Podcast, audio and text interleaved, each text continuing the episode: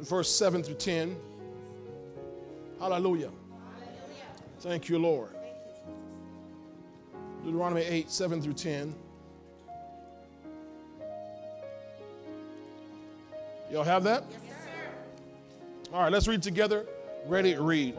For the Lord your God is bringing you into a good land, a land of brooks of water, of fountains and springs that flow out of valleys and hills, a land of wheat and barley, of vines and fig trees and pomegranates, a land of olive oil and honey, a land in which you will eat bread without scarcity, in which you will lack nothing, a land whose stones are iron, and out of whose hills you can dig copper. When you have eaten and are full, then you shall bless the Lord your God for the good land which he has given you. Again, verse 9 says, A land in which you eat bread without scarcity, in which you will lack nothing. We're on part eight, I believe, of this series, Lacking Nothing. Lacking Nothing. Let's pray and declare the Lord's blessing uh, over this and over ourselves as we receive from the word. Let's go. I will come to visions and revelations of who you are. Pour out your spirit upon me and make known your words unto me. Make me to understand the way of your precepts. So shall I talk of your wondrous works. Open up my eyes that I may behold wondrous things out of your word. The eyes of my understanding being enlightened, that I may know what is the hope of your calling. Show me, Father God, great and mighty things that I know not of. In Jesus' name, amen and amen. Did y'all enjoy Sunday's message? Come on, give God a hand for the message on Sunday.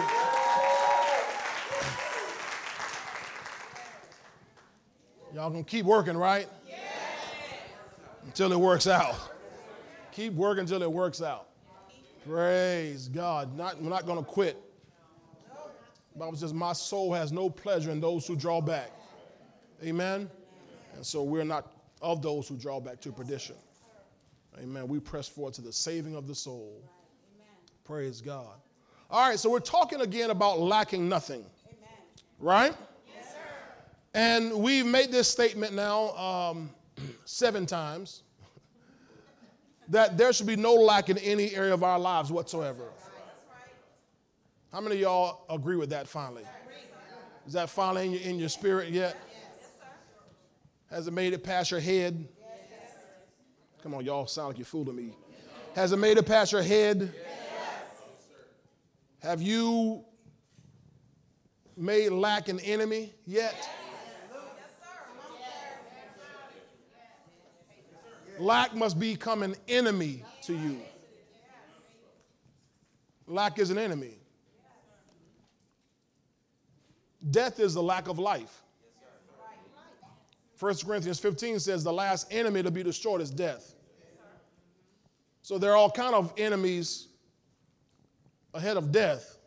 Yes, sir. Besides death, that's just the ultimate lack. You got to make lack, ladies and gentlemen, you don't hear me. You have to make lack an enemy. You can't treat lack like lack can stop by your house every once in a while, visit and see how you're doing. If lack comes to your door, you don't even open the door. You see an email from lack, you don't even open it. You delete the email from lack. You see a text from lack, you block it. Are y'all with me? Unsubscribe from lack's emails. You have to really look at lack like that. We've said it already, it bears repeating that if you tolerate lack in any area of your life, you'll experience lack in every area of your life. So you have to really begin to make lack an enemy, not something you can tolerate, not something you can accept, not something you can have a little bit of this, you know, every once in a while. It's all right. This certain time of year, there's lack of, you know, every once in a while, there's a lack of. No, you can't accept lack in any area at any time. Lack is my enemy. I hate lack. I hate it in me, and I hate it in anybody else. It's evil. That's right. Lack is evil. So uh, we can't accept lack, and we shouldn't have lack in any area of our lives whatsoever. Right? Deuteronomy chapter 8, verse 7 through 10 has been our springboard verses uh, there. And uh, verse 7, God says, I'm bringing you into a good land, right? Everybody say good land. Good land. that tove, that pleasant, that beautiful, that better, that best, that rich, uh, uh, sweet land he's taking us into, right? A land of brooks of water, of fountains and springs that flow out of valleys and hills, a land of wheat and barley, of vines and fig trees and pomegranates. That sounds like real, you know, good, good uh, eating right there. A land of olive oil and honey. And verse 9, here it is a land in which you will eat bread without scarcity. Now, I told you when you see eat bread, it literally means provision. So you'll have provision without scarcity. Right? And I gave you that word provision from the Hebrew uh, mikanuth, which means poverty, scarcity, or misery. So you'll have provision without any poverty, provision without any scarcity, provision without any, mis- any misery. That means you'll always have provision. Everybody say, I'll always have provision. Always have provision. So where God's taking you, where He's taking me, where He's taking the body of Christ, if we allow, if we'll go with Him, is a place where we'll never ever have scarcity, never ever have poverty, never ever have misery. It was never God's will for His people to experience poverty in any area of their lives. Um, thank you, Lord. Deuteronomy 15.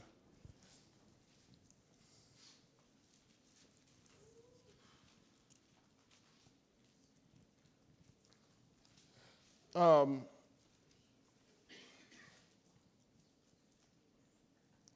verse 7, he said, If there is among you a poor man of your brethren, if. so, in other words, he expects the poor to be the minority. Where I'm taking you, if there's a poor man, we know something's wrong. That's supposed to be the minority. And yet, in the body of Christ, come on now. In the body of Christ, poverty is the majority. And it's been accepted and appreciated, celebrated. It's a nobody trying to tell everybody about somebody who can save anybody. I don't want no peanut butter and jelly. Just want my soul to be saved. Y'all ever heard these songs?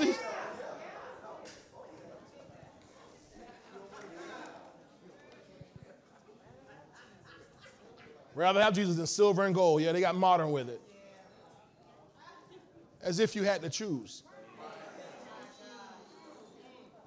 And so, because they people have thought we had to choose, they chose poverty and made poverty even some badge of honor. I can serve God. I'm still praising in my poverty.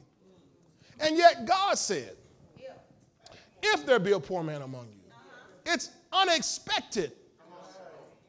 Another place he says to them, there should be no poor among you.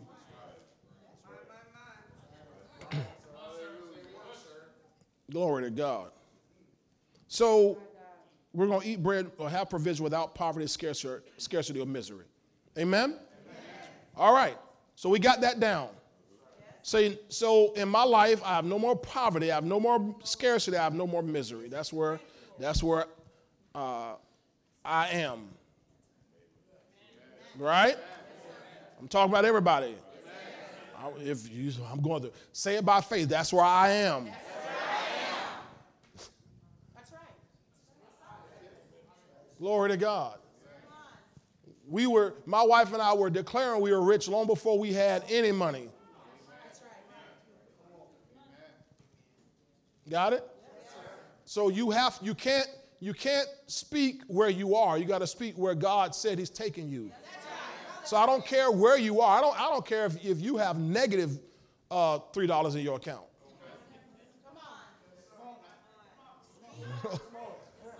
You don't don't say that. Don't believe that report.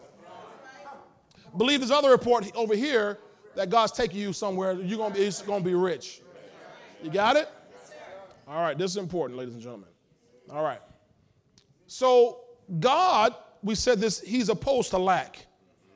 God is opposed to lack. Everybody say He's opposed to lack. Opposed to lack. All right. Did you hear what I said? He, he's, I know I said that kind of slurring in my speech. He's up, opposed, not he's supposed. He's opposed. He's opposed.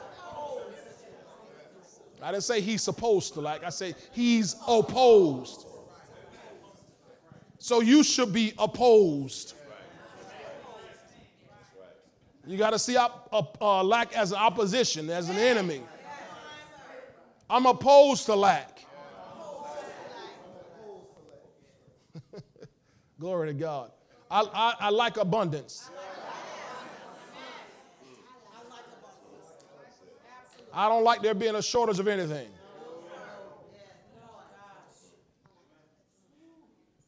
I, I like, I'm, the- I'm the guy in the house who makes sure that every bathroom has at least three extra rolls of, of, of, of bathroom tissue in it. In, that, I'm not talking too low for y'all, am I? I, I- I like to make sure every bathroom has three. I, I personally go around myself, make sure every every bathroom has the one roll on the, on the spindle and three extra rolls right there. We need abundance. Every area, I'm, y'all you hear what I'm saying? This just, I'm opposed to lack. You don't want to lack in that area of your life right there. You don't ever, you don't ever want to run short in that area, do you? All right, y'all smiling now? All right. You don't ever want to run short of that area. Okay? Keep it coming, Lord. Keep it coming. okay, so God, He's opposed to it. So you and I are should be opposed to it. I am opposed to lack. Say it. I am opposed to lack. Okay? I'm opposed to it. So I don't, I'm not comfortable with that. I'm, I'm not agreeable with lack. Hallelujah. All right, now, so we, we were talking last week about plenty and how God wants us to have and enjoy plenty. Now, remember, we were in John 2 last week. I'm not going to go there, but John 2, the story of Jesus being at the uh, wedding feast in Cana of Galilee, what, what we know as his first recorded miracle, right? Y'all remember that? And so, in that miracle there, uh, he went to this wedding feast. It was a, it was a party, right? And nobody got healed, at least we know of. Nobody got delivered from, you know, demons as far as we know of. Nobody got saved that we know of. It was just a party. And Jesus was there, and they had run out of wine. Wine, it didn't say they ran out of water, which is a necessity. They ran out of wine, which is an, an extravagance. And his mother said, Hey, Jesus, they're out of wine. And he said, What you want me to do about it? And then he said, Oh, sorry, mom. Um, my hour's not come. Right? We fix this, straighten this up. So, so Miles not come, not yet come. She said, whatever he says unto you, do it. John 2, verse 5. Verse 6, he says, Go get these water pots filled with water, fill those with water. They filled them with the water. He said, Now draw some out now. And they took it to the to the governor of the feast. And the Bible says the governor drew it out. Uh, he, he drank some of it and said, Hey, what's up with this? Normally you put the best wine out first when everybody's gotten enough to drink. Then you put the, the worst stuff out. He said, But you saved the best for last. Y'all know the story now. Now, wine was purely an extravagance. Wine was purely a luxury. It was not a need. And Jesus Christ's first recorded miracle was to demonstrate God's desire to go beyond needs to satisfy you with luxury and extravagance. It's the first recorded miracle. You know, I've heard my spiritual dad teach that his first miracle really was to live a sinless life. But, you know, we don't read that, but we know he did. But the first act we see is this turn, turning this water into wine, turning something normal into something extravagant, going from ordinary to extraordinary. That's the first miracle he did in your life. Right? When you got saved, you went from ordinary to extraordinary. You went from common to uncommon. Right? Now we read John 5 19. Put it on the screen for everybody, please. John 5 19, and I wanted you to see this here. Jesus answered and said to them, Most assuredly I say to you, the Son of Man can do nothing, or the Son rather, can do nothing of himself, but what he sees the Father do. For whatever he does, the Son also does in like manner. So he's saying everything he did, he did it as the Father did it. He's doing what he sees the Father do. So he's the express image of the, image of the Father. So he is demonstrating to us the character and nature and the will of God. Did you catch that?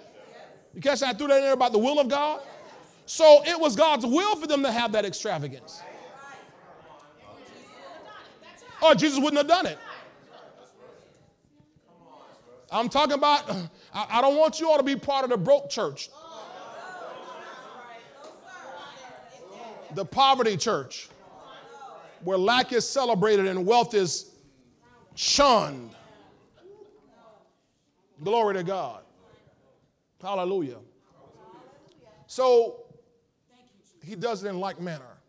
All right? Now, so his first miracle is a miracle that supplied someone's lack of extravagance.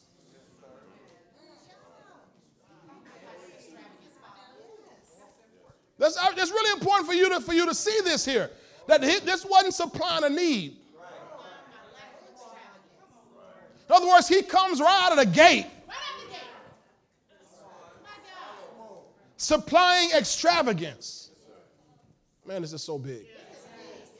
First and foremost. Okay? All right, now, so you know the ministry he goes through, and he's in ministry three and a half years, right?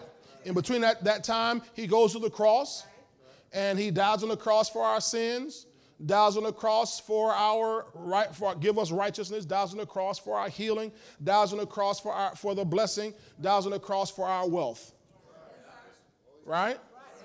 For our wealth. For our wealth. 2 Corinthians 8, verse 9. For you know the grace of our Lord Jesus Christ, that though he was rich, yet for your sakes he became poor, so that you through his poverty might become rich. Y'all know that one? You got to nail that one.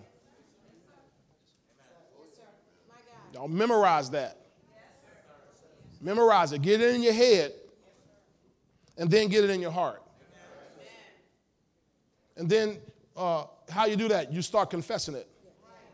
Dad was preaching last night. The word is now you in your mouth and in your heart. So you got to get in your mouth, out of your mouth, so to get into your heart. Because it, it, it won't produce in your head, it'll produce in your heart. Got it? Okay. So three and a half years. So he finishes his ministry, goes to the cross, goes down, spends uh, three nights in, in hell, whips the devil on his own turf. Right? And then he gets him on the third day morning, as we like to say, with all power in his hand. Right?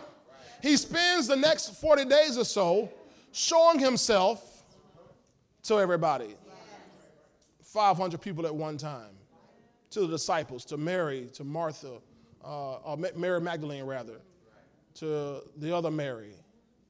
He shows himself to various people. Right? Now, he started his ministry off by a miracle of uh, supply of extravagance.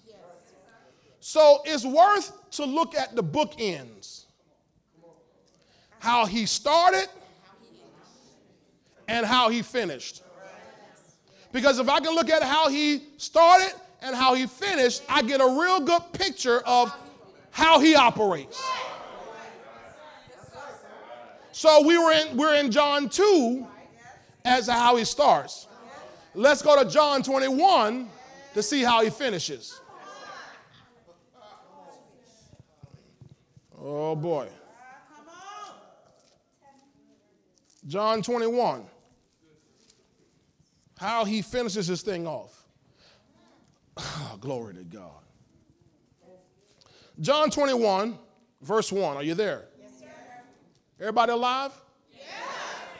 Some of y'all look like zombies in here tonight. John 21, verse 1. After these things, you got to ask them, are they alive? Not are they listening? Are you alive? They ain't moved yet. Let me get somebody to shake them. Check and see if they're breathing. I mean, I'm, I'm already preaching good.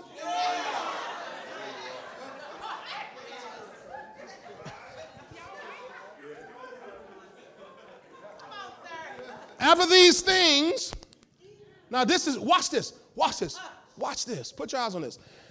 After these things, Jesus showed himself. I, I want, want you to catch that. He's showing himself again. Y'all, y'all, I know you, you theological deep Christians with all your Bible college and Bible knowledge to tell me, oh, that just means he showed up again. I don't care what, what it, how you take it. I'm giving you revelation. It says he showed himself again, which means he had showed himself before. He had revealed himself before. So here it says in John 21, the final chapter here, glory to God, that he showed himself again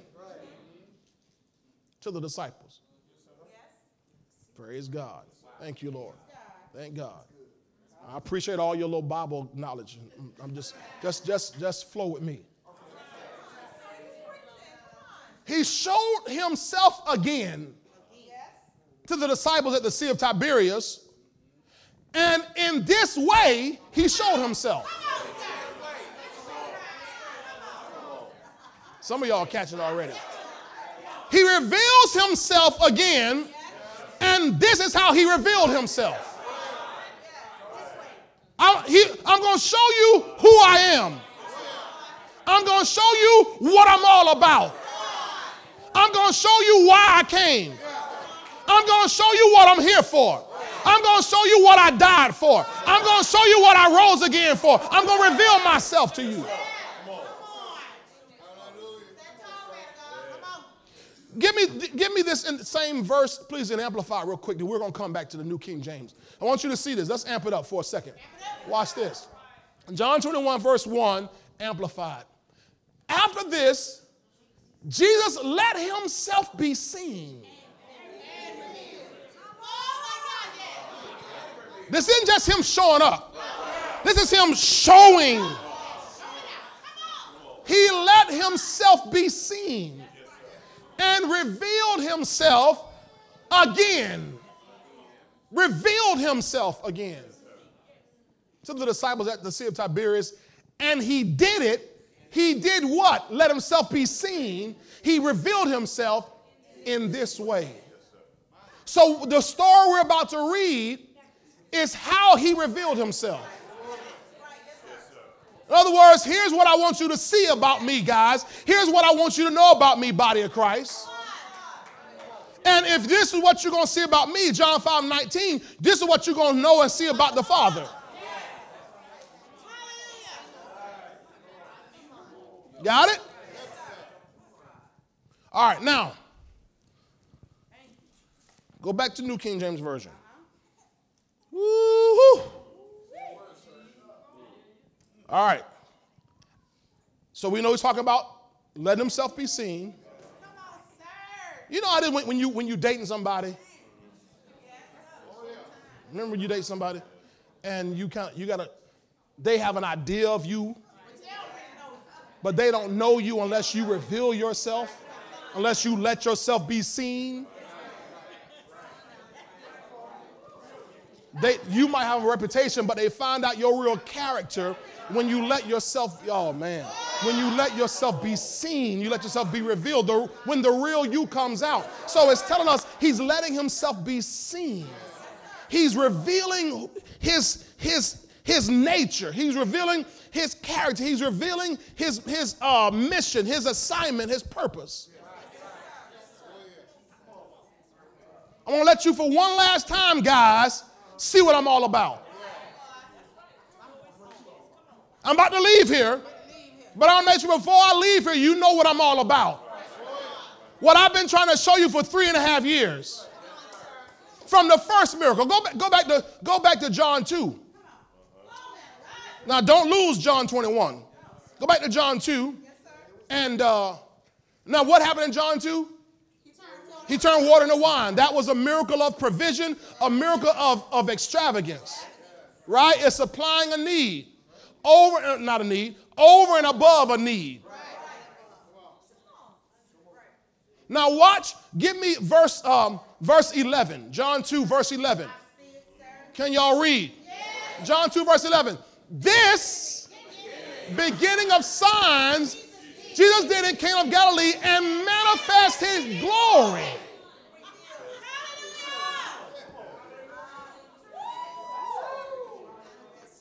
Give me amplified just for, for fun. Give me amplified for fun. So this he did. This, the first of his signs, miracles, wonder works, Jesus performed in Cana of Galilee and manifested his glory. By it, he displayed his greatness and his power openly. And his disciples said, Well, I believe that. No, no, no, wait a minute. It says his disciples. That means they were already following him.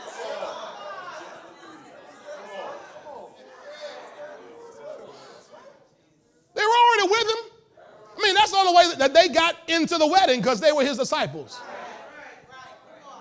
Jesus wasn't going to go nowhere without his posse. They're already following him, but the Bible said he had to do something to reveal himself to them. That means you can be following somebody and don't know them.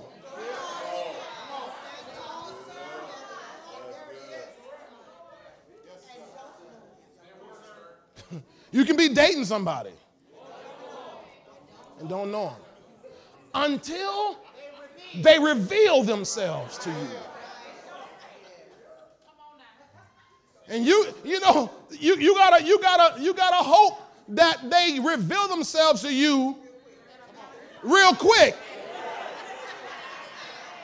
So you don't waste none of your time. So, so you hope for them to, you hope to get an early revelation. So you can decide if you want to stick with this or not. So Jesus chooses the first miracle to reveal to his disciples who he is so they can choose do they want to follow him or not.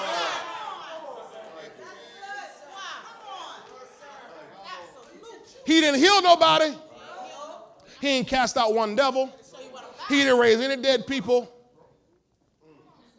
He's got 12 guys who, for the most part, are businessmen. Oh, come on now. Tax collectors. Men who know something about money. So he said, let, let me show y'all boys something. So he reveals himself. Got it? First miracle. So go back to John 21. So, John 21, verse 1. After these things, Jesus showed himself again.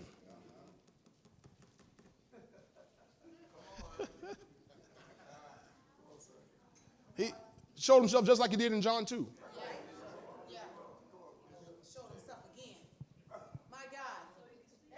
And notice again, it says, and in this way, he showed himself. So we're about to read the way he showed himself. And this is the same way he's trying to show himself to the body of Christ. The body of Christ knows he's a savior. The body of Christ knows he died, didn't he die? The body of Christ knows he's a risen Savior. The body of Christ knows he's a soon coming King. But what the body of Christ has failed to discover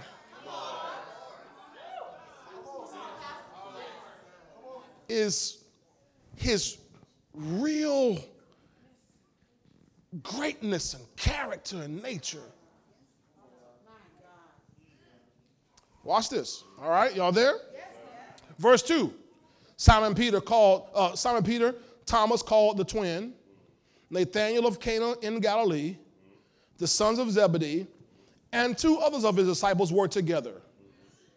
Verse 3 Simon Peter said to them, I am going fishing. Now, if you read that, you study it out, it, he literally means, I'm leaving the ministry, I'm going back to fishing. He quit, going back to business. They said to him, Well, you know what? We're going with you too. We're going back fishing too. All right? Didn't men- mention Matthew. Matthew's a tax collector. He's going to go back to collecting taxes. right? Verse uh, 3 again says, We're going with you. They, then they went out and immediately got into the boat, and that night they caught nothing. That night they caught nothing. That night they caught nothing. But when the morning had now come, Jesus stood on the shore. Now, watch this. Jesus stood on the shore, yet the disciples did not know that it was Jesus. That's very important. They did not know it was Jesus. Remember, verse 1, it says he's going to show himself again, and this is how he's going to show himself. So it wasn't just he physically appeared, because he appeared and they didn't know it was him. Well, you're saying, well, it's too far away. No, you keep reading the story. We'll show you here. They were just a little ways off. So close, Peter got off the boat and swam. In other words, they, they were close enough they could see who this was. But it says they did not know it was. Y'all got to catch this now. Don't, don't be deep and religious on me. They did not know who it was. He has to reveal something. People are right in the presence of Jesus every Sunday, and yet don't know that it's Him. They'll pick on you for your abundance. Verse 5. Verse 5. Then Jesus said to them, Children, have you any food? Or do you have any provision? They answer him what? No. no. All right? Now watch verse 6. I want you to see what happens when you're desperate. Because verse 6 says, And he said to them, remember, they don't know it's Jesus. So they're not following the voice of Jesus. Are you hearing what I'm saying? They don't know it's Jesus. So when they when he says, okay, cast on the right side of the boat and you'll find some, and they cast, they're not doing it because it's Jesus. They don't know it's Jesus. They're so desperate, they've been fishing all night.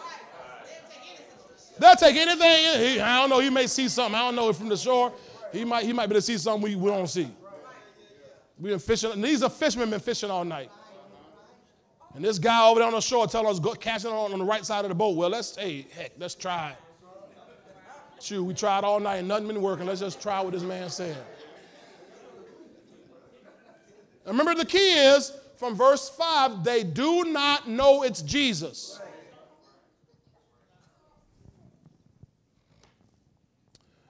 And he said to them, verse 6, cast the net on the right side of the boat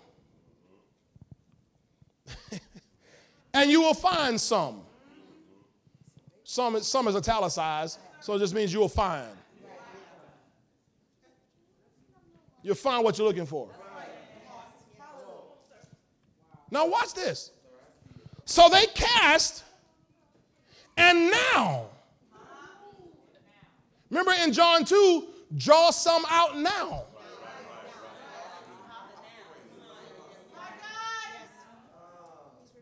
So they cast, and now they were not able to draw it in because of the multitude of the fish. This is abundance. I'm going to show you that in a minute. There was so, they hadn't lack, there was nothing. You know, there are levels of lack. You understand? There are levels of lack. Everybody not on the same level of lack. But when you have nothing, nothing is nothing. Nothing is an equalizer. Yeah, yeah, anybody ever been fishing and, and you out there on, on the dock, and I always say this all always make me mad. You fishing, you got your little bucket there, and you fishing, and people come by, hey, you got anything? that always happens, doesn't it? Hey, you got something in that bucket? You got, nope, nothing yet. Shut up, go on somewhere. Hey, they biting? Yeah, they biting. Just ain't caught nothing. I got. Yeah, they biting. What you talking, about the mosquitoes? They biting plenty. you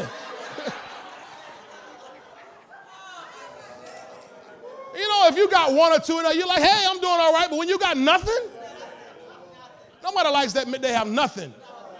And these guys had to admit we have nothing. But now, Jesus, by a divine directive, they don't know is that, but he gives an order, cast on the right side of the boat, and this time now they uh, were not able to draw it in into the boat. They couldn't pull it up because of the multitude of fish. So they go from nothing to multitude.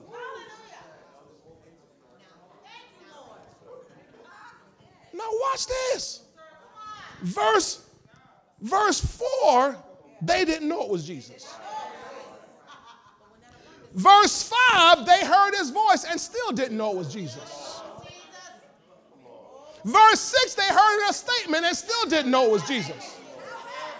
But verse 7, when the results came in,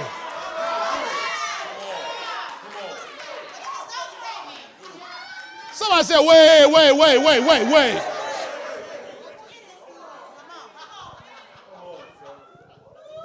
Therefore, that disciple whom Jesus loved, now this is John who's writing the book talking about himself in the third person.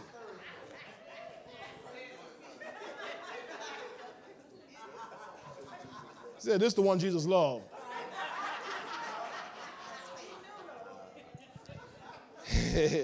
That's how you do. When you write in the book, you can write it how you want to write it. But it was true, Jesus did love him very much. The disciple Jesus loved said to Peter, It is the Lord. The voice didn't give it away. The form on the boat on the shore didn't give it away. What gave it away? Come on, what? That abundance was a telltale sign of who this is.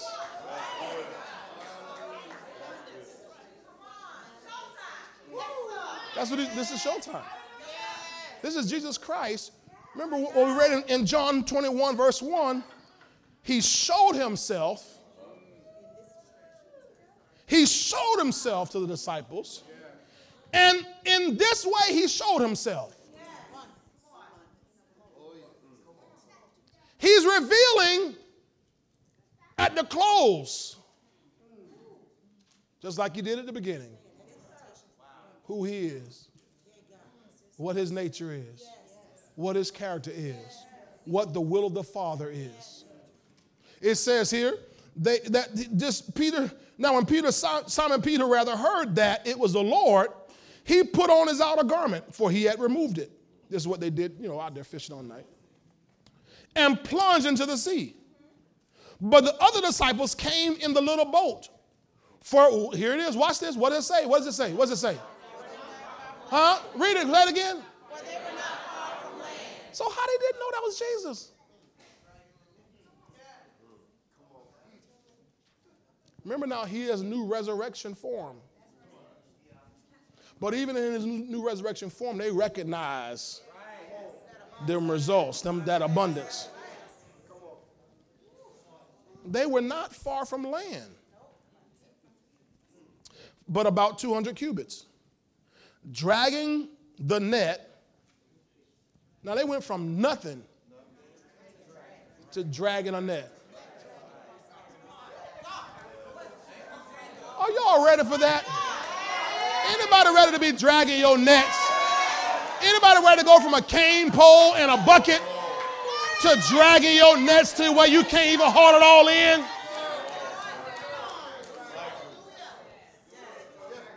This is how Jesus chose, this is how he chose to reveal himself. Now, now wait. Oh, thank you, Holy Ghost. Now watch this. Watch this. Watch this. Watch this. Glory to God. As soon as they had come to land, verse 9, they saw a fire of coals there and fish laid on it and bread. All right.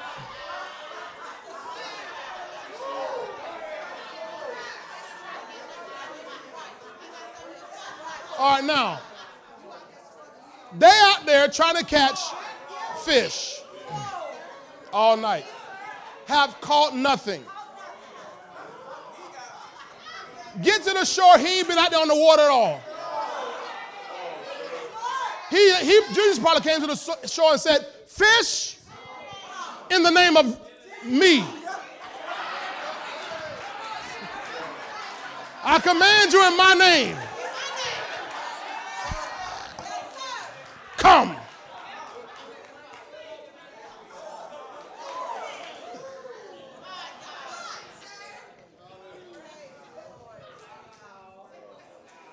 Now I want you to see something here. It said, so they saw a fire of coals there and fish laid on it and bread. So he's already cooking what they're looking for.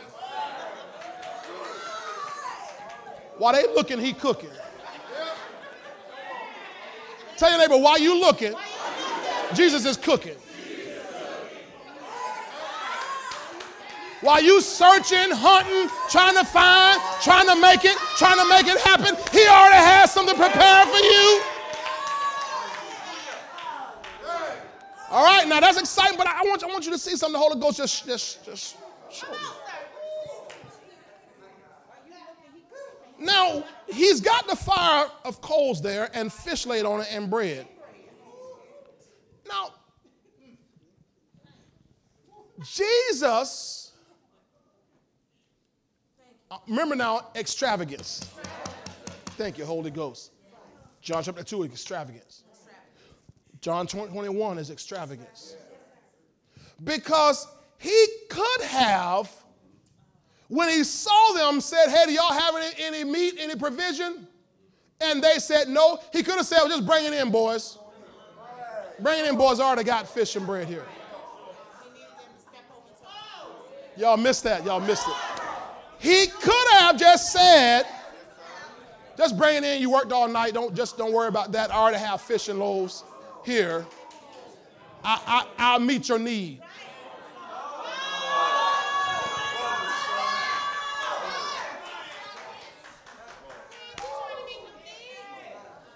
Pack it up, guys. Put, put your net up. Don't worry, don't worry about it. I will supply all your needs. He could have said that. And they would have been happy fished all night, caught nothing, they would have been happy to come in there and get some hot fish and some hot bread.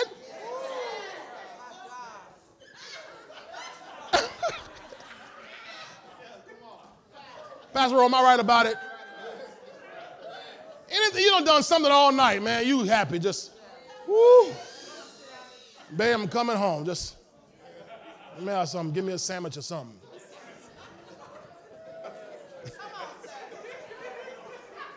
I mean, one of them Wawa sandwiches, D. What you, or I just need something. And he could have just done that. But remember, he's, he's verse 1 revealing himself. I'm, I'm much more than a need meter.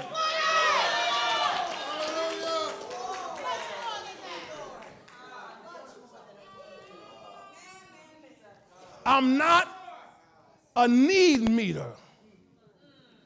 I'm a God of extravagance. I'm a God of abundance. I'm a God of more than enough. I'm a God of too much. And the disciples, who they would have been satisfied Just like most of the body of Christ is satisfied with a fish and a little bread needs being met. And Jesus said, I'm not going out like that. Y'all didn't catch that. He said, I ain't going out like that. I didn't come here like that. I ain't going out like that. I came showing you who I am. I came showing you what I'm about. And I'm going to leave here showing you who I am. And I'm going to leave here showing you what I'm about.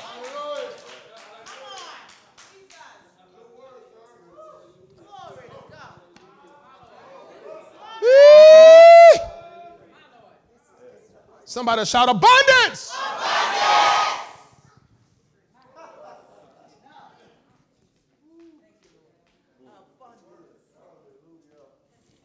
Shout too much. Too much.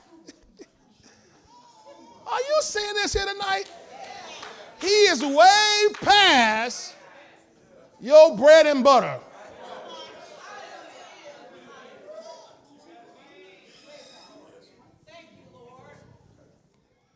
I mean, I mean, I mean, the bread and the loaves would have been for them just miracle provision. Wow. That'd have been good. Wow, that's wonderful.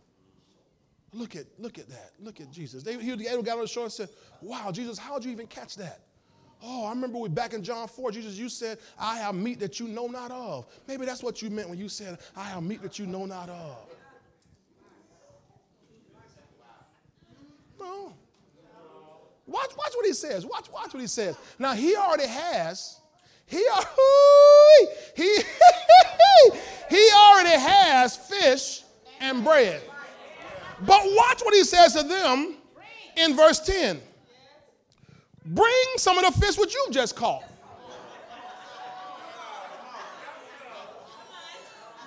Now you, you know you know he pumping them up. Bring some of that fish y'all just caught. You know, you know he ribbing them, right? You know he got a great sense of humor. Making them feel good. Bring some of that fish y'all just caught. Now they ain't caught nothing all night long.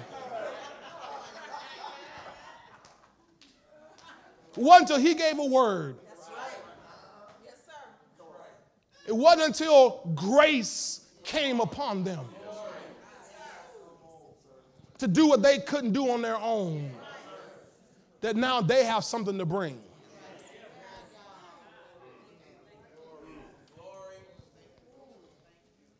So bring, bring all the fish you just you just caught.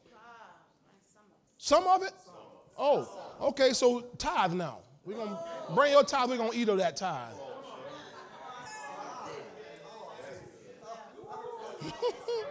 Woohoo! Now, how much fish they have? It's too much, right? Simon Peter went up, verse 11, and dragged the net to land full of large fish, 153.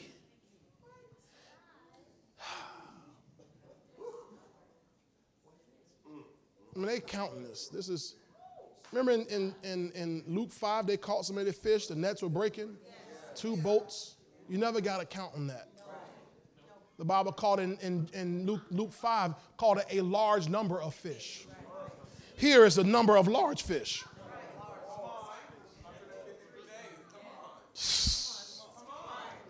One fifty three is the is the number in the Bible of abundance.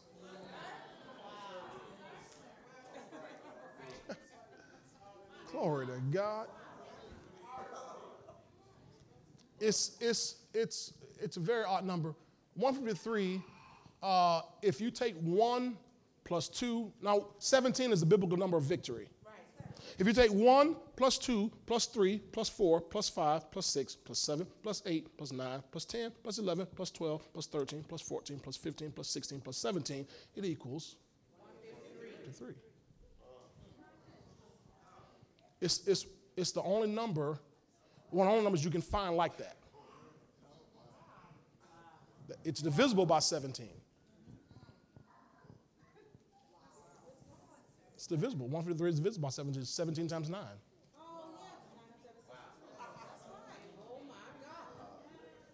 It's, it's, it's, an, it's a very odd number. a very peculiar number that the Holy Ghost saw fit for us to see. Nine is the number of new birthing. 17 is the number of victory. So he's birthing them into a victory, into a place. He could have just let them have the fish and bread he already had.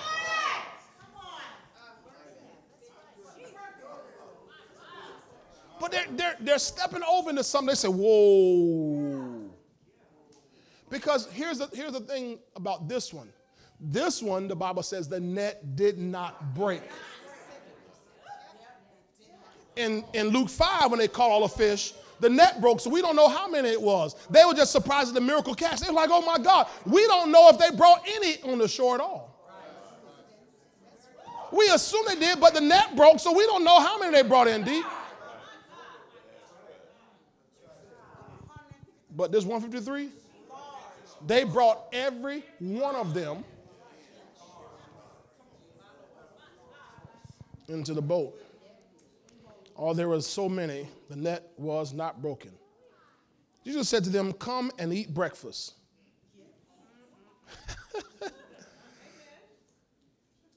Yet none of the disciples dared ask him, Who are you? Knowing. Remember verse 5, verse 4 rather, they didn't know. Now, you see that miracle? Oh, we know who this is. This is Jesus. Verse 13 Jesus then came and took the bread and gave it to them, and likewise the fish.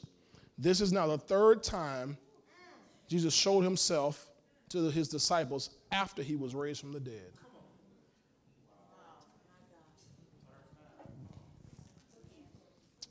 Praise the Lord. Y'all understand this here? Ooh, I didn't mean to spend that much time on that on that section there, but I just want you to see how he opened the ministry, extravagance, and how he closed it with extravagance, not need. He chuckled at it. He laughed at need. Psalm 65, verse 11 says that his paths drip with abundance. Can I keep going? All right, we, we got a few more minutes here. Financial abundance is always God's will for your life. Financial abundance is always God's will for my life. I don't ever have to question that. 2 Corinthians 9, verse 8 says this And God is able to make all grace abound toward me, so that I always have all sufficiency in all things, and I may have an abundance for every good work. That just made it personal. That's all I did, made it personal. Glory to God. It's one of the scriptures I have on our on our, our three part, our three phase debt free living in abundance. Pastor the gospel plan there. Is that verse right there? He makes all grace abound toward us so that we always have all sufficiency in all things and we abound to every good work. Everybody say abundance. abundance. Jeremiah 31, verse 14. I will satiate the soul of the priests with what? Abundance. And my people shall be satisfied with my goodness, says the Lord. So this is the Lord talking. Y'all, y'all didn't say anything. Yes, so the Lord means for the priests and the preachers to have abundance. Yes. So I don't care what your cousin them say. And the people. In fact, if you get preachers that don't live in abundance, it's hard to find the people that live in abundance. Y'all didn't say nothing. If you don't get preachers to live in abundance, they're not going to preach abundance to the people. The people can't go any farther than the, their preacher takes them. Got it? Job 8, verse 6 and 7. Give me Job 8, verse 6 and 7, please. Job 8, verse 6 and 7. This is, it says here, if you were pure and upright, they're talking to Job, surely now he, God, would await for you and prosper. Come on. Verse 7, please. Though your beginning was small, yet your latter end would increase how? Abundantly. All right, now let's keep going here. Let's keep going. Let's see how far we can get here tonight. God wants us, his people, to experience and enjoy abundance. I already proved to you, I believe already, John 2, John 21, abundance is God's mindset. It's all God has planned for us. But he wants us to experience it and enjoy it. Now get on the screen, please. We looked at this here last couple weeks ago, I think it was. Philippians 4.12 and Amplified. Philippians 4.12. Y'all know Apostle Paul? Yes, sir. Apostle Paul wrote two thirds of the New Testament. Apostle Paul wasn't a poor man, he was a rich man. I said Paul was a rich man. He was so, yeah, I was going to say that. Paul was so rich that when he was put in jail, that Felix tried to bribe, kept trying to bribe him or get Paul to bribe him. You don't expect a poor man to bribe anybody. Paul in prison for more than two years waiting to see Caesar in a rented house. He rented his own place as, a, as an inmate. And let him go on house arrest, right, and he rented his own place. So he was not a broke man. Got it? That's important because, you know, people in the modern day church try to make New Testament believers you're supposed to be poor. They can accept Abraham being rich and Isaac being rich and Jacob and David and Solomon being rich, but they can't accept New Testament believers being rich. They're like that's something wrong. Like Jesus got rid of wealth for the body of Christ. Because they make Jesus broke, they made Paul broke, they made Peter broke, they make everybody in the New Testament broke, but they weren't broke. All right, now watch verse 12, amplified. This is Paul talking. He says, I know how to be abased and live humbly in straitened circumstances. In other words, I knew how to live when it's tight. And this part I want you to see. Highlight this part of your, oh, well, if you have amplified. And I know also how to enjoy plenty and live in abundance. Say that. I know also how to enjoy plenty and live. Say it again. I know also how to enjoy plenty and live. Is Paul telling us he knows how to enjoy plenty he knows how to live in abundance. Paul, a man of God? Says, I know how to do it. Notice he says here, enjoy plenty. Everybody say enjoy. enjoy. He's the same person who wrote in 1 Timothy 6 17. He says that God richly gives us, come on, all things to enjoy. Y'all know that one? Y'all, some of y'all didn't know it. You better put that one on your on your forehead somewhere. Get your get your uh, sticky note, put in your window, put on your bathroom mirror, put on on your on the lid of your toilet somewhere. You need to learn these scriptures here. See, you you you're not gonna get this by just being around it. It's got to be in you, so you can speak it so you can call it. You got it? So God, 1 Timothy 6 17, richly gives us all things to, to what? Enjoy. All things to what? Enjoy. Now, notice it didn't say give us all things to share. He didn't say give us all things to give away. Should we share? Should we give things away? Yes. yes, but the primary reason identified here that he gives us all things is just straight up to enjoy. And that's so difficult for the body of Christ to understand that God wants you to enjoy things. I remember I was telling them in prayer this morning. I remember hearing Brother Copeland, Kenneth Copeland, uh, tell a story about how one day he had come home from a ministry meeting and uh, he had been preaching out somewhere and got home. And uh, in his driveway, there was a, a brand new uh, yellow um, it was Mercedes. It was, I said Camaro, it was Mercedes. Brand new yellow Mercedes Benz in his driveway. So he went to the ministry office and said, Hey, um, somebody left their car, you know, at my house. Was, I, was, there a guest here while I was not here whatever? And they said, No, sir. They said, That's your car. He said, No, that's not, not my car. Somebody left their car here. And They said, No, sir. That's your car. Someone brought it and dropped it off for you. They wanted you to have it. Happens to me all the time. Come on, happens to me all the time. And so he, he says, he says, he said, Lord, I didn't ask you for no yellow Mercedes. I didn't ask you for no new car. He said, the Lord told him, I know you didn't ask me for it. I wanted you to have it.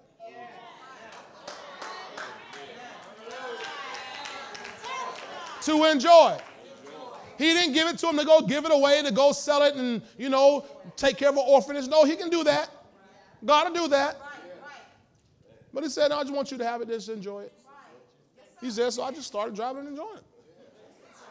Come on, can y'all grab a hold of that? Can y'all grab a hold of that? That God wants to give you things to enjoy. He said here, I have, I know also, Philippians 4:12, amplified, how to enjoy plenty and live in abundance. Now, before that, uh, go back, please. Go back, please. Philippians 4:12 amplified. I want them to see this here. He says, I know how to live in straitened circumstances. In other words, I know how to, how to do it when it's tight. Most of the church has mastered tight. Right, exactly. 100 ways to do ground meat, 100 ways to stretch one chicken. Some of y'all know about chicken perlo, rice perlo. Y'all ain't nothing to me. Y'all ain't know. You ate, you ate the chicken wing, the chicken thigh, the chicken breast, the chicken leg, the chicken neck, the chicken back, the chicken butt, the chicken liver, the chicken gizzards.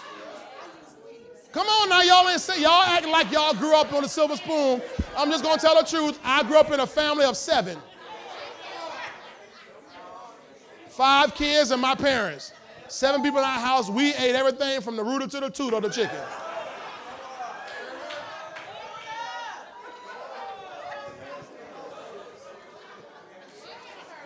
Some good gizzards, some good livers, chicken livers. Come on, man. Oh, y'all never had the livers? Oh, anybody ever had chicken livers? Come on. Hey, you stew them in some gravy? Shh. What you say?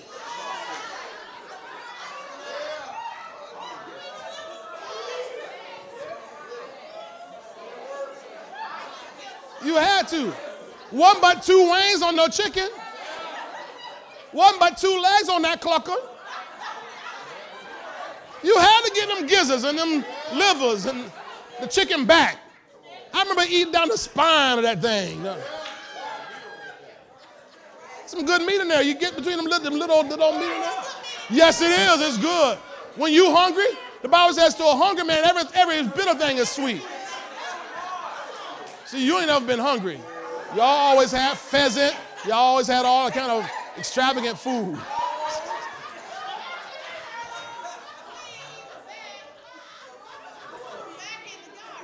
So the church knows how to do that. Big old pot of uh, beans, big old pot of, pot of uh, broth, and you last, oh, we on a fast. It's a whole week. But the church doesn't know much about enjoying plenty and living in abundance. From this day forward, may God train you on how to enjoy plenty and live in abundance. You've graduated from straitened circumstances. it's time now to enjoy plenty and live in abundance. Glory to God. Glory Some of y'all don't know, I'm thinking about eating that. You know, when you go through a loaf of bread and you skip past that first slice? You can't slip past, there's no first slice in my house. Seven folk in one house. Somebody eating that, that butt. Somebody eating the butt off that bread loaf. Or else you ain't gonna eat.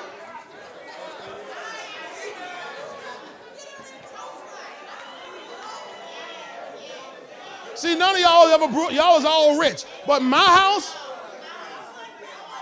somebody ate that end and the other end. And you, hey, and I'm I'm be honest with you, and you was hoping in the summertime when we was out of school that you had some meat to put between that mess. If you didn't, it was just them two ends and some mayonnaise. Some mayonnaise, that's all it was. You did that one? See, I, we did that. A wish sandwich. Wish, yeah, I wish I had some meat.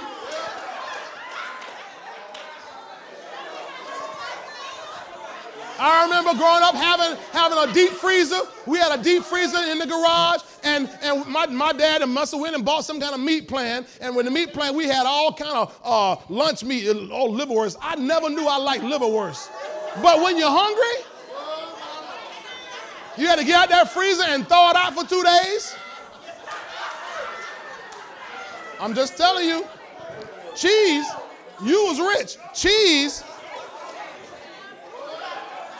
Shoe. Oh, okay. I, I, I got you. Okay. Maybe that. I'm just telling you, we learn how to live humbly in straitened circumstances. But he said, I know also. I know also. I know also how to enjoy plenty and live in abundance.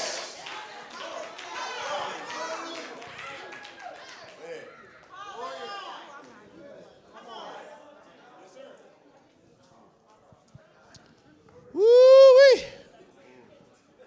Let, me, let, me, let me breeze through these here. I'm to give you five, five secrets real quick. Write them down if you can. If you don't write them down, watch it later and write them down. The secret to enjoying plenty and living in abundance. I'm not telling you how to get abundance, I'm telling you how to enjoy it and live in it. Because getting abundance is easy. It's cashing net on the right side of the boat. It's whatever he says, do you do it? That's how you get the abundance. Here's a secret, though, how to enjoy it and live in it. Number one, take no thought for anything. Number one, take no thought for anything. Matthew 6 33 tells us, Seek first the kingdom of God and righteousness, all these things shall be added, added unto you. Verse 25, verse 31, take no thought for your life, what you eat, drink, what you put on. Your father already knows you have need of all these things. So take no thought about it. Don't, don't put your mind, don't be thinking all day about abundance. How am I to get abundance? How am I to get abundance? How am I to get abundance? You ain't got to think about that. Seek first his kingdom and his righteousness, and all these things that you're to enjoy shall be added to you. Number two, number two, this is very critical here. You got this one? Because if you do, if you do number one, you got it, you're going you're to run into number two. If you do number one, you're going to run into number two. Never love things. That's important because if you do number one, things are going to come. But never love things. Put Ecclesiastes 5:10 on the screen real quick. Oh man. He who loves silver will not be satisfied with silver, nor he who loves abundance with increase. This also is vanity. So you can't love the stuff. First John 2, I think it's verse 15, uh, says, Don't love the world, neither the things that are in the world.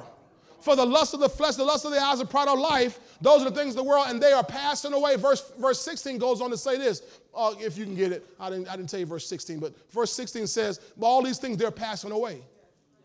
Glory to God. All the in the world, lust of the flesh, lust of the eyes, pride of life is not of the Father, but of the world, and the world is passed away, the lust, the lust of it, but he who does the will of God abides forever. Now I know I sped through that, but you write it down. I want you to get this. I'm trying to get you get this to you in time here. Don't ever love things.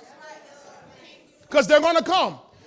He gives you richly all things to love. Huh? To enjoy. So never get to a place you love the things. Because if you start loving the things, the things will not take you captive. There was a man in Mark 10, a rich and ruler came to Jesus Christ. Want to know what must I do to get the God kind of life? Jesus said, Hey, go sell your, finally told him, sell your things and give to the poor. He couldn't leave, leave, he couldn't leave that because he loved his things. Got it? So what was number one? Number two. Number three, how you going to enjoy plenty living abundance is don't apologize for having abundance. That's important. It's right in the middle. Don't apologize for having abundance. Don't ever let anybody shame you. for having abundance. Don't ever let anybody make you feel bad because you have a nice car. Or you wear nice clothes. Or you live in a nice place. Or you went out to eat. And it's starving children in Africa.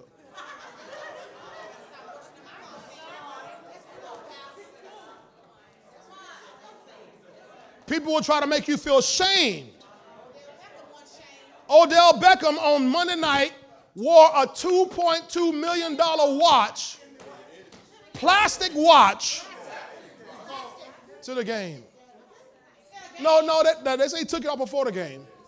But he still did all the pregame stuff in a $2 million watch. He, he played in one that was almost 200000 other week. Don't ever let anybody make you feel bad. If you enjoy it, enjoy it. If God gave it to you to enjoy, enjoy it and don't feel bad about it. Don't let anybody make you feel bad about it. I'm going to enjoy this steak. I got enough for steak and to feed the orphanage.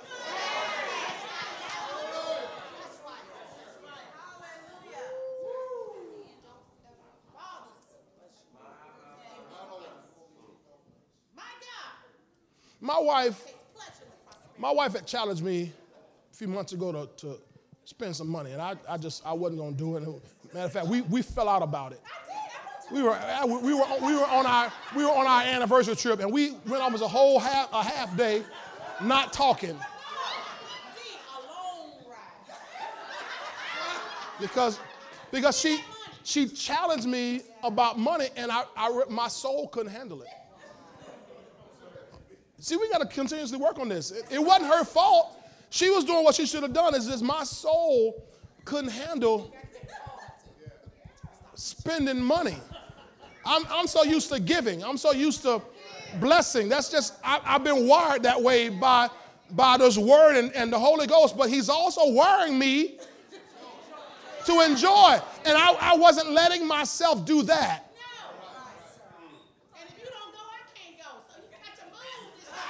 So,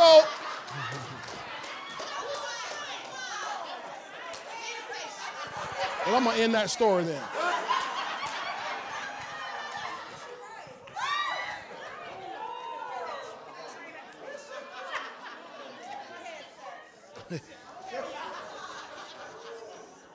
so, so the, the, same week that that uh, I got this gumption, here I'm going I'm going to spend some money on me. It wasn't, I couldn't spend it on the family, couldn't spend it on anything. I had to spend it on me. And I spent some money. You know, it was it was extravagant. It was extravagant. What I spent, I was like, I ain't gotta have it. In fact, I, I, I bought a belt, right? And I spent more for that belt than I spent for any suit I have.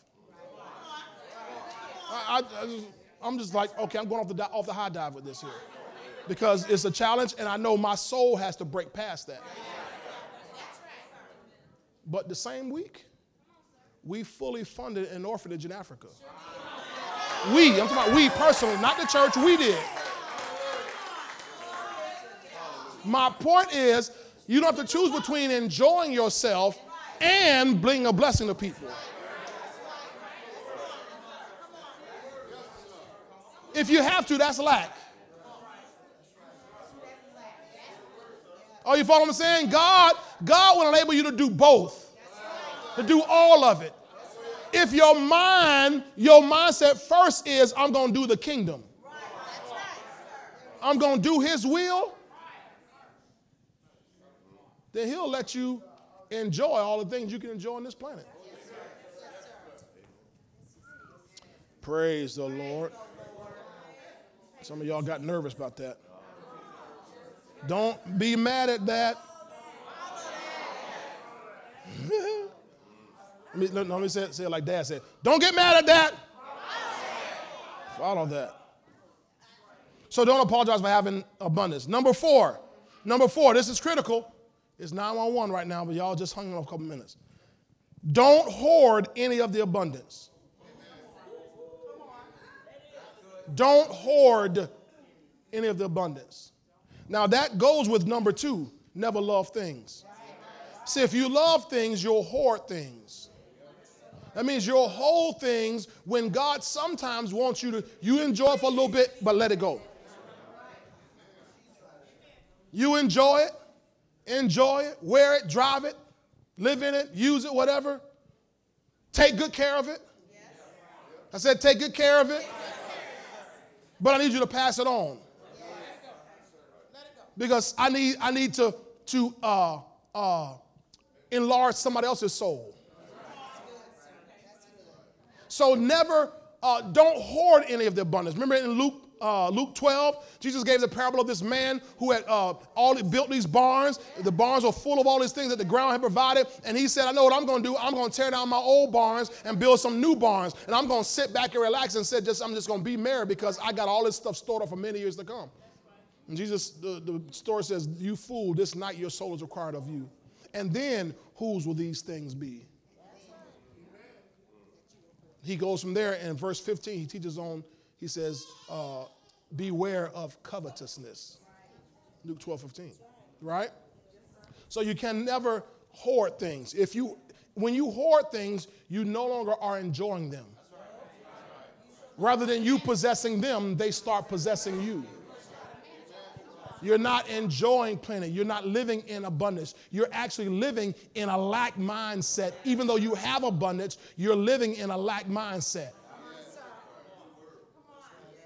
People who have abundance and live in abundance and enjoy abundance never have to have the things to validate who they are. I don't have to have the rings and the necklaces and the, the stuff to validate who I am. I know who I am without this stuff. So I enjoy the praise God. I'm bless somebody else with it. Somebody else have this. Y'all, y'all quiet right there. Y'all quiet. Y'all quiet. I'm just trying to get this stuff. I'm telling you, to even to get it, you gotta already have this mindset locked in. That when riches increase, I will not set my heart on them. Glory to God. Number five, last one. Praise God for the abundance of everything. You must praise God for the abundance of everything. It means as God continues to bless you and increase you, your praise should increase, keep pace with your increase. your praise ought to keep pace. Matter of fact, if you really want to do it right, your praise ought to outpace your increase. Your increase should be catching up with your praise. Deuteronomy 28, verse 47. Watch this, put this on the screen.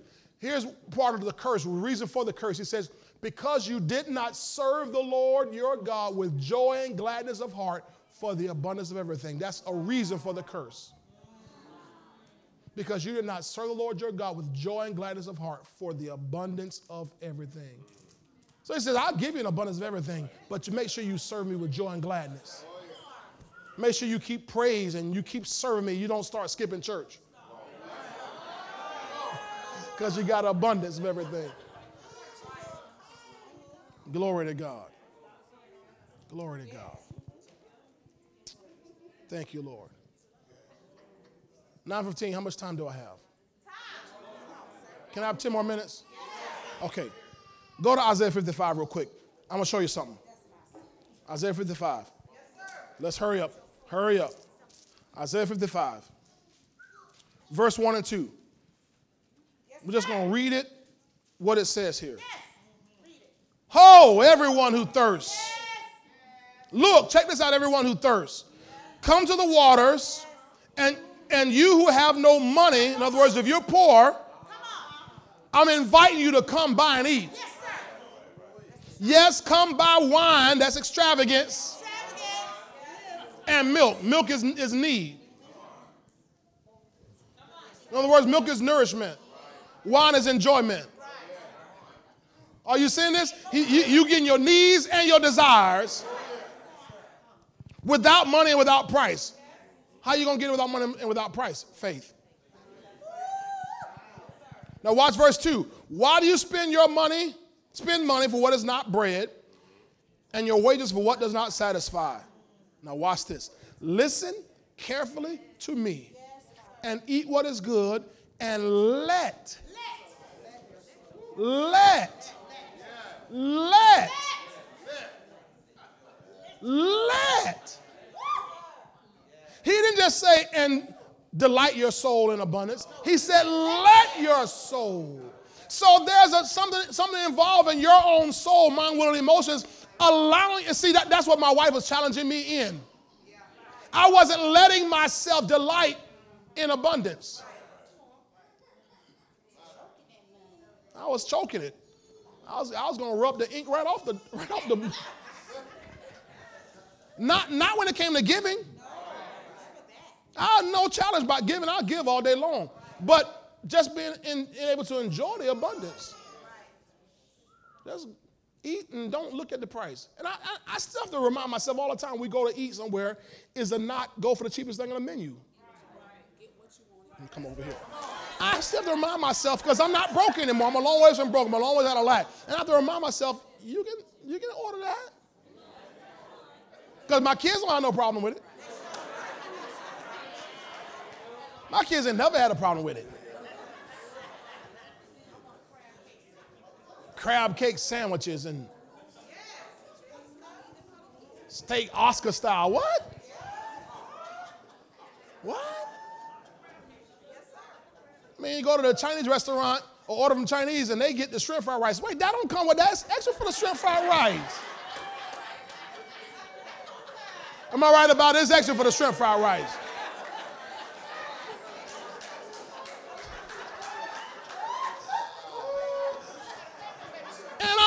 This is this is a your, your pastor is confessing right here before you. I have I've had to learn, and I'm still the Lord is still working with me on that. In letting my soul delight itself in abundance. Let my soul just say, just enjoy, just, just, just enjoy, just go order, order it. Buy the shoes.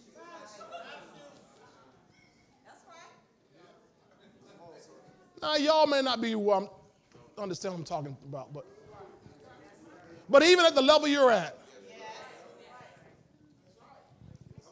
So it says, let your soul. So tell your neighbor, you got to let your soul. Tell them you have to let yourself enjoy abundance. In other words, uh, uh, stop fighting it and don't be ashamed of it. Let your soul enjoy abundance. Let your soul enjoy abundance. Now, I understand. Now, don't get me wrong. If you're still working to get out of debt and things you're working on, then I understand. But as do that first. But when as you as you move, enjoy, D. Glory to God. When you go and look on the menu and they got fish and it says market price, don't even ask what it costs. It's mark, okay, I want it. I'm preaching to myself. Mark it. Because they don't have no price, they just say market price.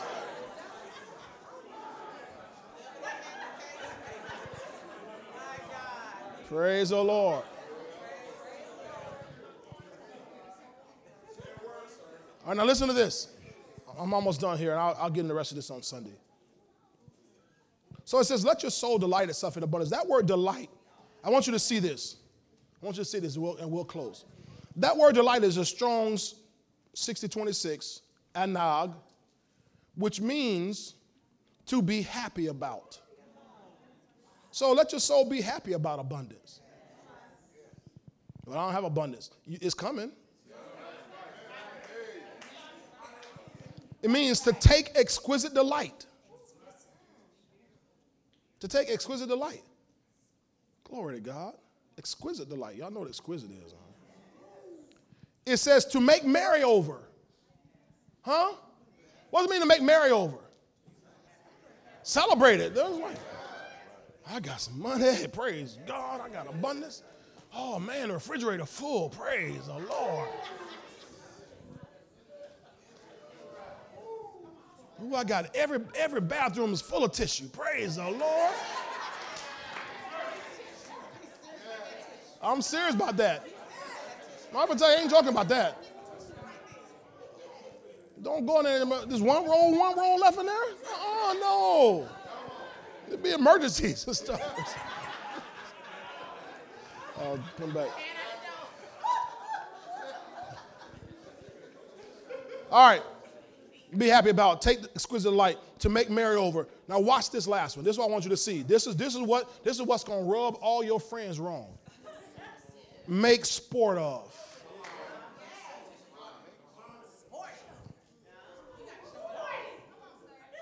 Make sport of. This is what that word means. Now, I didn't pull this from Merriam-Webster. This is came from the from the Strong's Concordance. It means make sport of. So let me show you what sport means. Sport is a transitive verb, which means to display or wear. It means to boast. Now I knew I knew y'all probably was to struggle with that there. It's, this, this is telling us, because see, remember, this is God inviting you to enjoy the abundance He provides. Not you sporting what you did for yourself. This is you sporting what he did for you. Because when you sport what he did for you, then folks say, "Ha!" You say, Jesus. The Lord has done this for me. The Lord has done great things for us, and we are glad. So it says to display or wear, to boast. So that means God's going to give you some stuff. He don't want you hiding it. Y'all didn't hear what I said. He don't want you hiding it. If you're going to hide it, he ain't going to give it to you. Did you hear what I said? If you're going to hide it, he's not going to give it to you. Uh, when I bless you with it, I want you to display it and wear it. And when they ask, how? Jesus.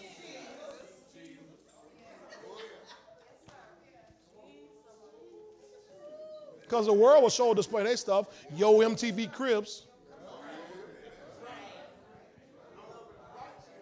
How you got that? I shook my booty on stage.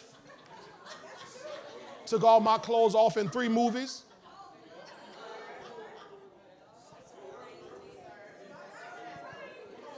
Played the ronky donkey and cussed everybody out in five, five films. You don't want it like that. Or I slung two kilos of dope every week. They gonna show it, man. These boys, these boys will go rent a car, go rent a car, go to the rent and roll place, put rims on the rental car and tent on the rental car for a rental. And when they done, take it back to the rental car place, to the rent, rental roll, take the rims back off, go to the tent place, take the tent back off, and turn it back in. Just to go to Daytona.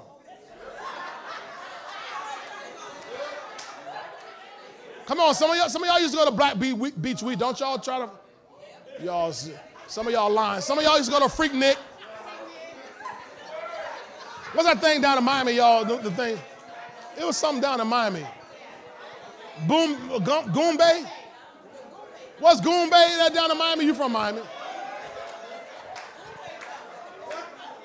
Them boys, those boys that do that for a weekend festival. They'll go to the mall and get a big old chain that'll choke a horse and put on.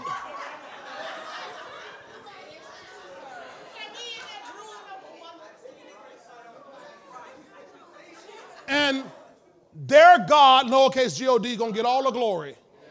And our little boys and our little girls drooling over what the drug boys doing and what the, what the playboys doing and what the playgirls doing and movie stars and all the singing stars and the rap stars doing because they're displaying it and wearing it. They're boasting about it. They make songs about it. They came through with all their Balenciaga. Everybody got their stuff. They sing about that. Now all our kids want to have Balenciaga because they're wearing it. And the only way they can see to get it is that if they get vile like them. But God wants you and me to be able to display and wear what He gives us so when people see us, how you got that? I serve the Lord.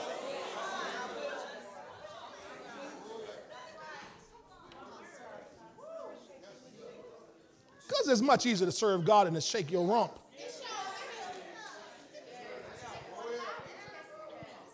Know, all that, all that body changes after, after a certain age. You know, you can't, you can't shake your rump all your life.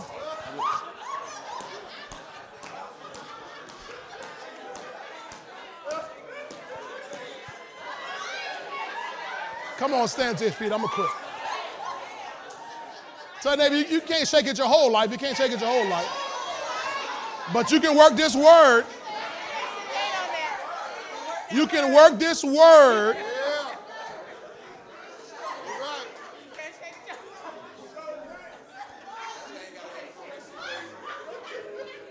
Come on, every, everybody ain't born with a Ferrari body. Some, some, some folks have BMW bodies.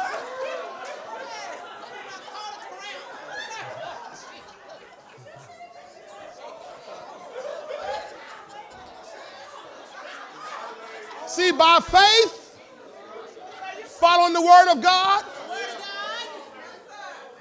you can have Balenciaga and anything you want to. God will give it to you. But you got to not love it. Because he may ask you, okay, I need you to pass it on to somebody. And you can't be holding on to your Oscar de la Renta. I can't get this away, Lord. This is okay. Tell you what, you don't give it away. That's the last one.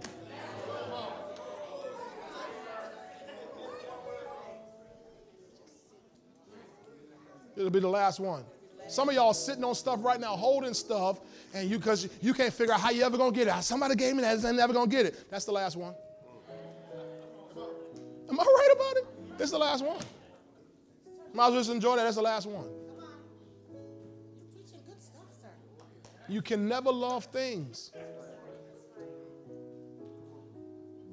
Never love things. Never hoard things.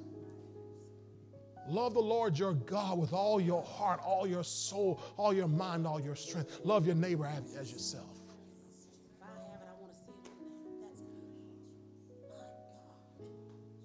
You do that, God will make you a prosperity magnet. Always be ready to meet other people's needs. God will make sure He'll meet your extravagance.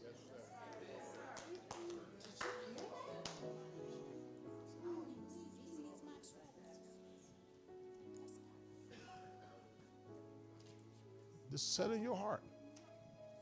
I'm telling you, my wife and I, I know she said it Sunday, y'all get tired of the testimony. We talk about all the time how we came out of debt and how God brought us into abundance.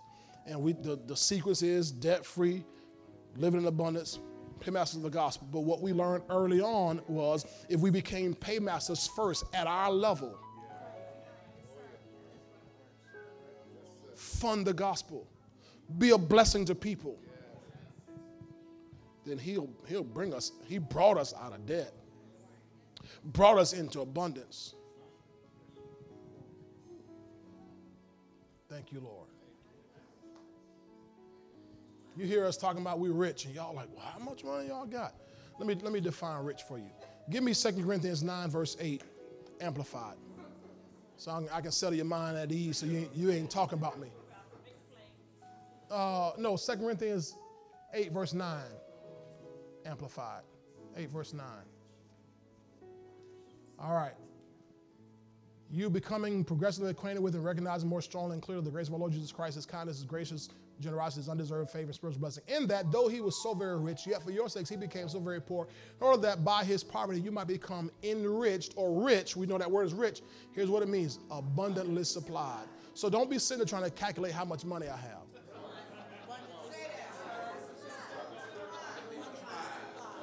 You're trying to rack your brain about how much money Pastor John and Pastor Kim got. Just know we are abundantly supplied. Got it? So when you hear me saying that, I'm rich, We were saying that way before we were abundantly supplied. We were abundantly in debt, abundantly broke. But we were saying that, and so now God has brought to pass that. So, but one day we'll be wealthy. There's a difference in wealthy and rich. We're already rich, but one day we're going to be wealthy. Hallelujah. Hallelujah. You gonna ride that jet? I just got a jet today. I got got me a little uh, model jet today on my on my desk. It's my little point of contact. I have one. I have one. To go to Africa, go to Haiti. My wife found out she's from Africa this week. Region of Cameroon. She for her brother's birthday, baby brother, she did uh, ancestry.com, trace his roots. Of course, trace his, you know where she where, where she's from. And she thought she had she was Mexican. I did. I was I was I kept trying to tell her. Now we have scientific proof that there's no Mexican in you whatsoever. No Dominican, no Puerto Rican, no Colombian, no Venezuelan. Scottish and Irish. Scottish and Irish, 1%.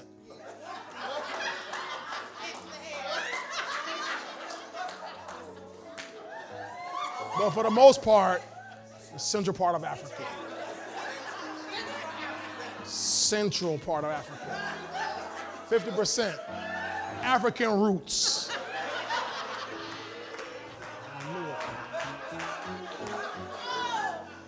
What was I talking about? Why did I bring it up?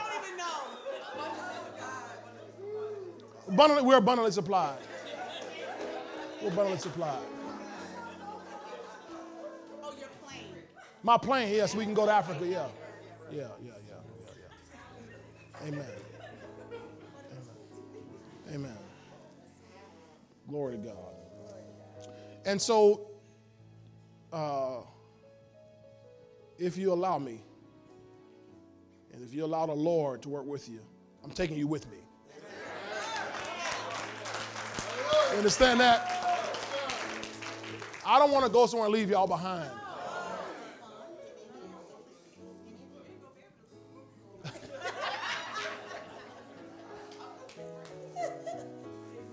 Amen. Praise God. Praise God. Father, thank you tonight for being a God of abundance and God of extravagance. Thank you that, God, you're not the God of little, the God of less than enough or just enough. You're the God of more than enough. Thank you, Father, that in this place, your people, we're, we're accepting of abundance and we're no longer accepting of lack.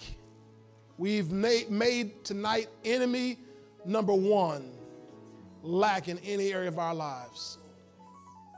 Thank you, Father, that lack is, is um, not in our lives anymore.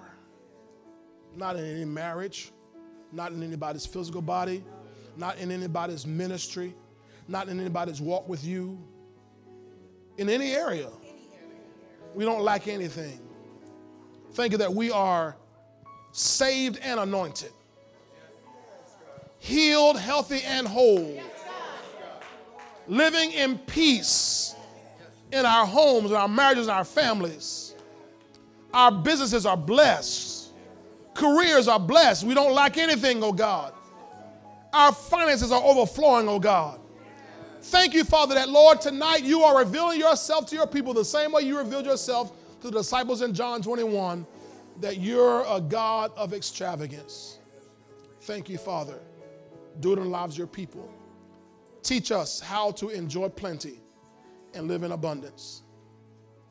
That God, we become used to it, used to abundance, only accepting of abundance. So much so, Father, that we begin to teach others how to live in abundance. And those who need our help in the meantime, we can be a help to them. We can be a help and assistance to those who need it.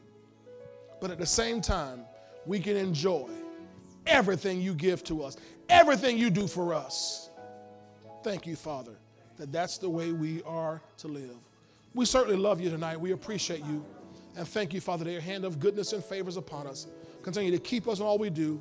And we're going to continue to give you all the praise and all the glory and all the honor we pray. In Jesus' mighty name. Amen. Amen. Put those hands together and give God a, a great praise tonight. Hallelujah.